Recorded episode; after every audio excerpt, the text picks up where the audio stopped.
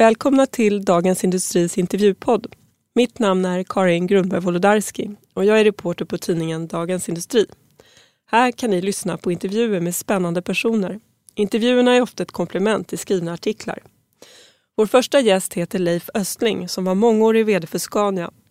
Fram till för ett år sedan var han ordförande i Svenskt Näringsliv och han lämnade posten efter att ha sagt “Vad fan får jag för pengarna?” efter att det uppdagats att han hade pengar i skatteparadiset Malta. I denna intervju ger Leif Östling sin syn på vilken som är Sveriges största utmaning inför det kommande valet. Jag välkomnar här Leif Östling som har varit mångårig VD för Scania och fram till förra året var du ordförande i Svenskt Näringsliv.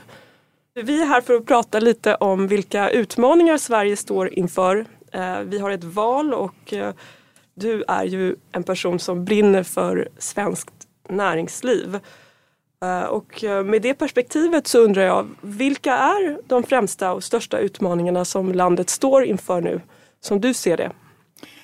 Oh, det är väldigt många stora utmaningar vi har i Sverige och som är viktiga för näringslivet. Vi lever ju i en global ekonomi och Sverige är ju oerhört exportberoende och de flesta stora exportföretag som vi har i Sverige där är svenska marknaden från 1 procent av omsättningen kanske till 5-7 procent och antalet anställda är inte mer än 5 procent. Resten finns i andra delar av världen.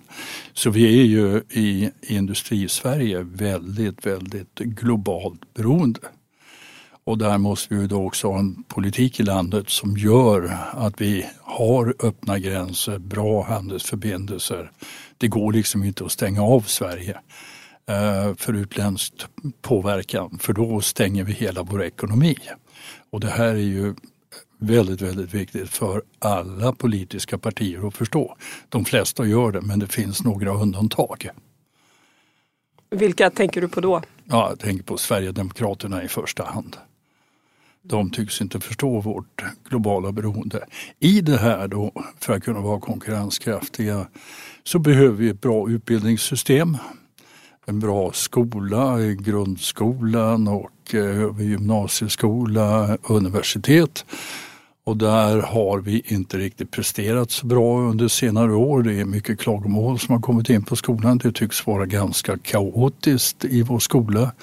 Och lärare vill inte komma in i skolan och börja jobba. Läraryrket har väldigt dålig prestige. Och eh, det här tror jag är en farlig utveckling på sikt. Vi kommer inte att se det här som en katastrof de kommande två, tre åren men på tio års sikt så behöver vi skärpa till oss när det gäller utbildningssystemet och utbildningssystemets kvalitet när det gäller att leverera bra kunskaper hos elever. Men är det eh, skolan och, och bristerna i skolan som du ser som den absolut främsta, det främsta problemet för, för ett konkurrenskraftigt svenskt näringsliv framöver? Absolut. Kunskap, kunskap, kunskap. Det är det vi lever på i, har levt på i Sverige och kommer att få leva på framöver också. Och, eh, vi har väldigt mycket kunskap som utvecklas i världen i olika delar. Vi kan ju ta Kina som kommer väldigt starkt. Korea har gjort en otrolig framryckning. Och eh, det görs ju också i sydamerikanska länder så vi blir mer och mer och mer kunskapsberoende framöver. Att våra medborgare har bra kunskap. Men hur ska man lösa det? Men den svenska skolan är ju inte direkt känd för att förmedla god kunskap just nu. Hur, hur ska man lösa problemet? Jag tror man måste se över hela skolsystemet. Eh, skolan var ju statlig ägo fram till 1990 och sen så fördes ju över till kommunerna. Jag tror det var en mycket olämplig reform. Sverige är ju så litet land så att eh, med 10 miljoner invånare, det här bör staten ta tillbaka och eh, strukturera upp på ett bra sätt. Kommuner är inte lämpliga för att leda skolarbetet. Det blir för många andra hänsyn som läggs in i skolan och eh, man eh, sliter bort ur skolan väldigt mycket utav själva kunskapsbiten för att lägga in en massa andra sociala aspekter som i och för sig är viktiga. Men huvudinriktningen på en skola måste ändå vara lärandet. Men på vilket sätt kommer det bli bättre om staten tar kontroll? Ja, vi hade en väldigt bra skola. Förfallet av den svenska skolan började med kommunaliseringen. Innan dess hade vi en väldigt bra skola med eh, eh, bra jämförelsetal med andra länder. Så det är bara att konstatera att kommunaliseringen av skolan det var ett stort misstag. Precis, men på vilket sätt blir det bättre när man har det här mer centralt drivet? Det är det jag försöker få dig att utveckla. Jo, eh, därför att då får man eh, system och standards som är eh, uniforma över hela landet. Och man har ansvaret liggande på en skolmyndighet centralt för att driva utvecklingen utav lärandet och inte få en massa kommunala intressen in i skolvärlden. Jag tror det är helt förödande. Du reser ju mycket och kan jämföra, du pratade om Kina och så. Vilket land tycker du är det land som borde vara ett föregångsland vad gäller en lyckad skola? Ja, vi har ju ett grannland som heter Finland. De eh, presterar väldigt bra i PISA-mätningarna och de har ju inte kommunaliserat skolan utan har en central skolmyndighet. Och eh, man har gett rektorer och lärare en fredad zon. Och dessutom har också lärare en hög status i Finland. Det har man ju inte i Sverige. Men hur, hur förklarar du att, det, att politikerna inte driver eh, detta? Var, varför gör man inte det här? Ja, man fattar inte det här utan man hamnar i politiska kompromisser. Och det är väldigt lätt att fatta beslut om en reform. Men att reversera en reform på grund av att den inte fungerar det är väldigt jobbigt för då talar ju politikerna om oj, vi misslyckas med det här och det vill man inte. Vi i Sverige är ett av de enda länderna med friskolor, alltså skolor som tillåts eh, gå med vinst med skattemedel. Tycker du att det är en lyckad utveckling? Jag tror det är en väldigt nödvändig utveckling och det finns ju väldigt många länder eh, friskolor eller privata skolor. Då har vi ju den anglosaxiska världen, Schweiz, Italien, Frankrike. Överallt finns ju privata skolor. Men då är ju de helt privata. Det är ju det som skiljer Sverige från andra länder, att man tillåter skolor att gå med vinst med skattemedel. Ja, det är väl inget fel att göra det därför att eh, konkurrens är alltid bra. Och det är ju precis det som händer i den offentliga sektorn. Där det finns så starka krafter som inte vill ha konkurrens, då får man ingen utveckling.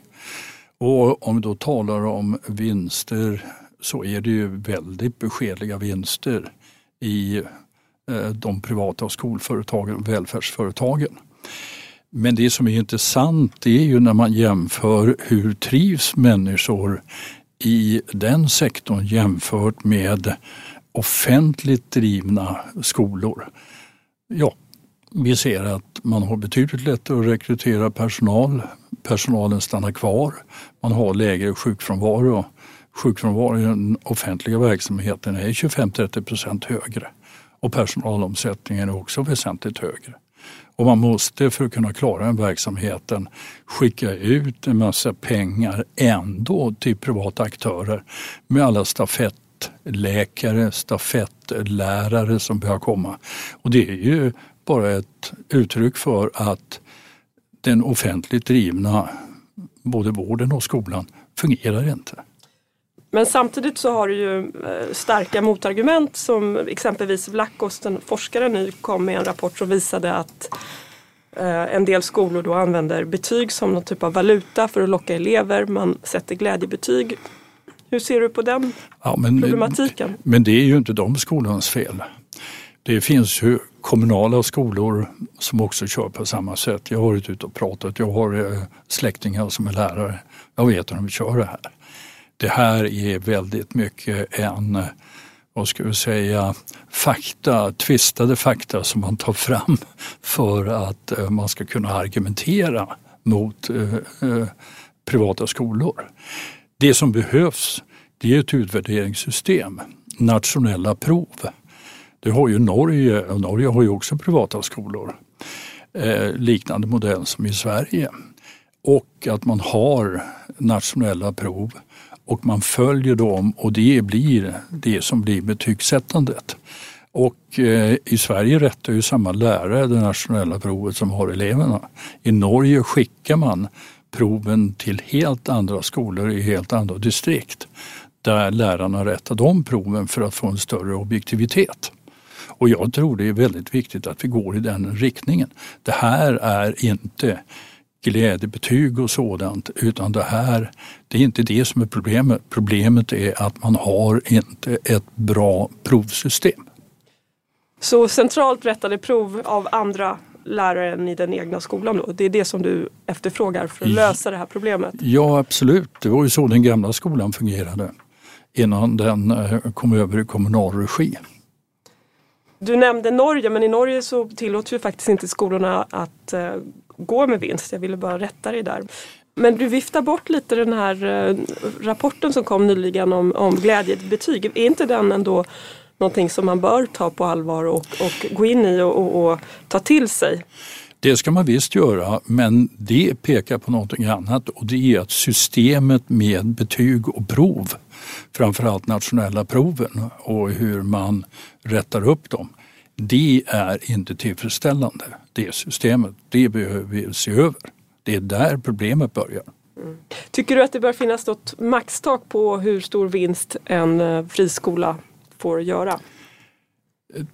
Det, det, kan man alltid diskutera fram och tillbaka. De flesta tjänsteföretag ligger på vinstmarginaler på en 3, 4, 5 procent. Det är så. Och jag har varit ordförande för ett av de största i världen, ISS, det danska företag. Vi hade 500 000 anställda, eller har. Och vi låg på en vinstmarginal mellan 3 till 5 procent på ska vi säga, tjänsteutövning, städning, eh, telefonservice och annat sånt här. Om vi lämnar skolfrågan, du, du välkomnar också då privata initiativ i vården. Uh, där har du också problem med incitament som, som kanske blir felaktiga när man tillåter de här bolagen gå med vinst. Att man kanske gör fel undersökningar för att de ger mer i pengar. Hur ser du på den problematiken? Ja, det finns alltid en sån problematik men det finns också en sån problematik i den offentligt drivna vården. Där, människor, där man inte behandlar människor överhuvudtaget utan de sitter och köar för höftledsoperationer och starroperationer och annat halvår och år. Medan man kan göra det privat på en vecka. Det kostar visserligen 50 000 spänn att göra det men det är många som belånar sina hus för att bli iväg med smärtan. Och jag menar, vad är det för någonting? Ja, det är en otrolig cynisk drift med människors lidande. Och vi ska ju inte ha en sån vård.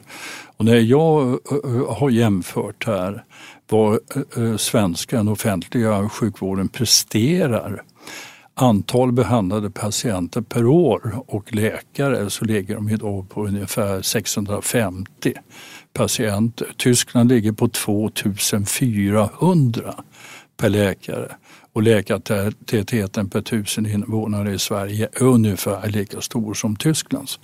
Så där lyckas man i vården, och det finns både privat och offentlig vård, där hantera betydligt fler patienter och det innebär ju att den svenska vården som sådan har ju en kapacitet för att hantera tre gånger fler patienter än vad man gör.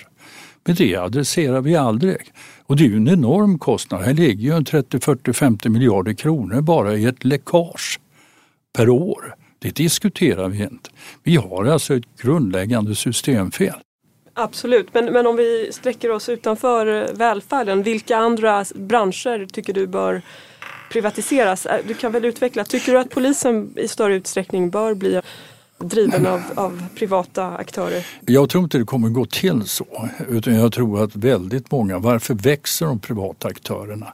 Jo, därför att medborgare, företag säger vi måste ta hand om det här själva. För vi får ingen hjälp ifrån polisen. Och jag har också haft inne och jobbat på Scania med ett antal av de här säkerhetsföretagen. Och det är som så, de gör jobbet idag, väldigt mycket av det där dagliga jobbet för att eh, eh, hålla reda på folk, eh, hålla reda på bränder och annat så det inte sker saker och ting. Och jag, jag tror att det är marknaden kommer att rekrytera mer och mer eh, utav av de, de tjänsterna från säkerhetsföretagen. Och då får ju polisen ägna sig åt just brott av olika slag eh, och ta hand om dem. Men jag, jag tror att eh, marknaden hittar en balans här. Okej, okay, så du tror att det här kommer lösa sig lite av sig självt eller hur menar du? Jag förstår inte riktigt. Jo, men det gör det. Marknadskrafterna ska man aldrig underskatta. De hittar alltid fram. Det gäller hela vårdsektorn också. Mm, men det kräver ju att staten öppnar upp för fler områden, eller hur? Det kan ju inte bara vara så att marknadskrafterna tar över. Det är väl så att eh, marknadskrafterna är väldigt starka. Och eh, jag tror att det politiska systemet och det är inte bara eh, eh Vänsterpartiet och Socialdemokraterna som ju kommer ifrån planekonomiska modeller i det gamla socialistiska kommunistiska tänkandet. Den tiden är förbi. Planekonomin har dött och det är bara att titta på de länder som har kört med planekonomiska system som Sovjetunionen, Venezuela, Kuba, ja, alla de här. Det är fullständiga katastrofer när det gäller utvecklingen av deras ekonomi. Och marknadsekonomin, det underbara med det, det är att det är som stor inneboende kraft. Varför är det? Jo, det är människors eget engagemang för att hjälpa andra människor. Det är det som bidrar till den här fina välståndsutvecklingen som vi har. Men du är kritisk mot eh, Socialdemokraternas sätt att styra landet. Kan du, och, just, du, du, beskriver lite deras eh, politik som plan, socialistisk planekonomi. Jag förstår inte riktigt vad du menar. Kan du förklara? Ja, socialistisk planekonomi, de kommer ju från det. Däremot så under när jag växte upp och jag har varit nära socialdemokratin på 50 och 60-talet och en bit in på 70-talet det var ju väldigt pragmatiska politiker. De löste problem och de löste problem i nära samarbete med företag och med människor i samhället. Och eh, de struntade en hel del i de här eh, planekonomiska idéerna. Sen kom ju en våg här under 70, framförallt 80-talet när eh, alla strejker var i slutet på 80-talet. Eh, och eh, stora vågor om att nu ska man planera mer, mycket, mycket mer. Sen gick det åt helsike i början på 90-talet och då började man besinna sig igen. Och jag tror att det är precis det man måste göra. Politiken måste vara pragmatisk. Den måste inrikta sig på de problem som man har. Och lösningarna på de problemen finns inte i planekonomiska eller socialistiska modeller. Den finns inte där. Där måste man släppa på marknadskrafterna. Vad går vi mot om 40 år? Vad, vad ser du för, för utveckling? Vad, vilket Sverige lever vi i då? Vi lever i ett ännu bättre Sverige. Så är det. Det, blir, det har blivit bättre och bättre. Samtidigt kommer vi alltid ha problem och vi vill ta till oss problemen och börja förstå problemen, det är ju då som vi kan hitta lösningar. Och lösningen är inte bara att skicka in mer pengar så, utan lösningen är väldigt många gånger att förstå strukturen i problemet och börja angripa den strukturen. Det är precis så vi jobbar i företagen. Och dessutom kommer vi ha en eh, vi är inne i en digital revolution här, eller en stor förändring. Den började egentligen redan för eh, 20 år sedan. Och den har en väldigt stor kraft, förändringskraft. Det är bara att titta på antalet bankkontor som vi har idag som ersätts med internetbank. Det är bara att titta på antalet anställda i servicenäringen, resenäring, you name it. Det här digitaliseringen den kommer också komma in i hela den offentliga sektorn och stå, eh, verksamheter där. Och det gör det att man kommer att få jobba på ett helt annat sätt. Vi kommer säkerligen ha mer tid över för att göra det som vi tycker är kul. Men vi kommer att ha nya problem att lösa, nya arbetsuppgifter. Och det här är en utveckling som vi inte kan stoppa. Eh, Sverige befinner sig ju i en eh, högkonjunktur. Eh, finns det en risk att man inte ser de problemen du, du pratar om med tanke på att all, ändå siffrorna pekar åt rätt håll? Ja, men det, så är det definitivt. Så var det i slutet på 70-talet, så var det i slutet av 80-talet. Och eh, just när det går som bäst, eh, då är the sky is the limit. Himlen är gränsen. Och sen blir alla så otroligt förvånade efter ett, ett år eller två år när allting går neråt. Oj, vad är det som har hänt? Det här skulle ju inte kunna hända. Eh, det är ju så att ekonomierna är starkt cykliska. Det är en stor variation och det där har vi haft med oss hela tiden. När kommer kraschen då? Ja, den ligger om hörnet, högst ett par år. Det, det räknar du med eller? Ja. Och hur förbereder du dig? Ja, vad ska man göra? Det är, man får förbereda sig så gott man kan ekonomiskt. Man blir alltid, det, man vet att det kommer, men inte när. Men vad ska man göra som, både som företagare och privatperson för att inte landa hårt? Ja, man ska vara eh, försiktig med sin ekonomi och uh, inte ta på sig för stora åtaganden. Det gäller ju företag. En bra soliditet i företaget, bra balansräkning och privat också en bra balansräkning. I skrivna DI kan ni läsa mer om Leif Östling. I tidningen förtydligar han bland annat vilka företag som han tror är övervärderade samtidigt som han står fast vid sitt kontroversiella uttalande. Vad fan får jag för pengarna? Håll utkik efter fler intervjuer. De kommer. Har lyssnat till en podcast från Dagens Industri. Ansvarig utgivare Lotta Edling. Podden klipps av Umami Produktion.